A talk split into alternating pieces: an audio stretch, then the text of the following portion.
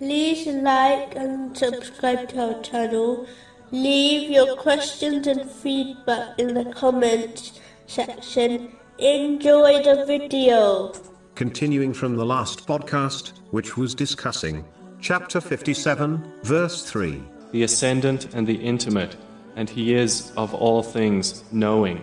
This can mean one must sincerely obey Allah, the Exalted, by fulfilling His commands, refraining from His prohibitions, and being patient with destiny, according to the traditions of the Holy Prophet Muhammad. Peace and blessings be upon him, both externally and internally. One's religion refers to their way of life, meaning, it encompasses both inward belief and outward actions. This makes it clear that a Muslim must combine both in order to truly be a follower of Islam.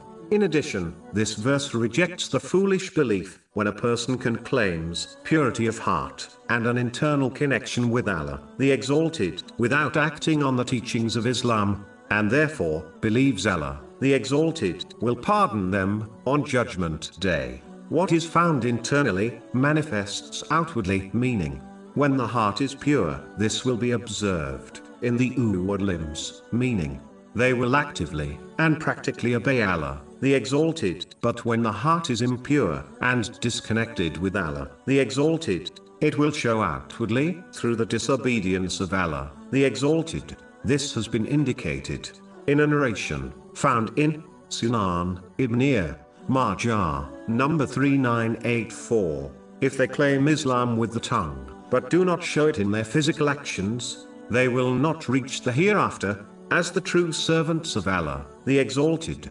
This is the true loser, even if they obtain all the worldly blessings imaginable.